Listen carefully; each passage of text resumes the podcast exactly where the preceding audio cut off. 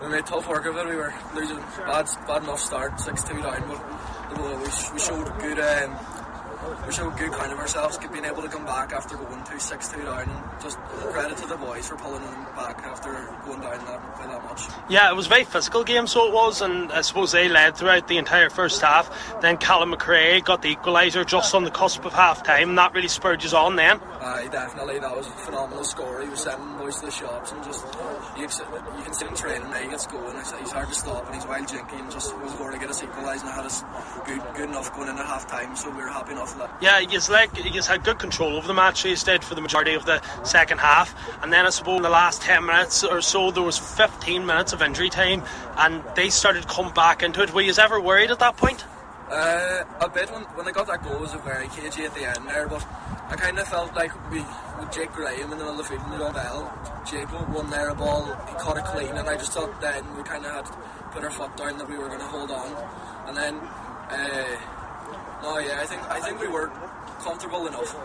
Yeah, and I suppose it's an Ulster semi final now. It's not too many teams, I suppose, from Four Masters in the history of the club, or even in Donegal, that can say they're in an Ulster minor semi final. How does that feel? Oh, amazing. Like, it's, it's just a class achievement for the club and, all, and the boys. Like, it's just it's a phenomenal achievement coming up from Donegal after winning the county and just to come on and do so well. Like even if we don't get to this final, it's still a class achievement to get to the semi final of the minor championship.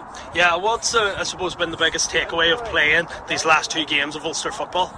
I think it's the quality of players. Like we have a good enough quality down in Donegal, but just coming against last week Fermanagh, they shocked us. They were very good. Like and today, even that, that team there, to move the ball wild quick, and it's just the physical side as well. Like they're a lot bigger boys up here now when we're playing. So yeah, is it? Uh, I suppose just looking here, standing at the side of the AstroTurf in the freezing cold of uh, winter, but I hear now it moves to grass for the semi-final. Will that bear any impact on your game? Not really. I'd say like we're we're a fast enough team, so we move it fast in the Astro, like, but we are fast in grass pitch and we played all, all year in the grass pitch, so I'd say it wouldn't make much of a difference now. Yeah, it's just about getting the recovery now for next weekend, isn't it? Yeah, exactly. Yeah, yeah well, congratulations and uh, best luck in the semi final. Thanks.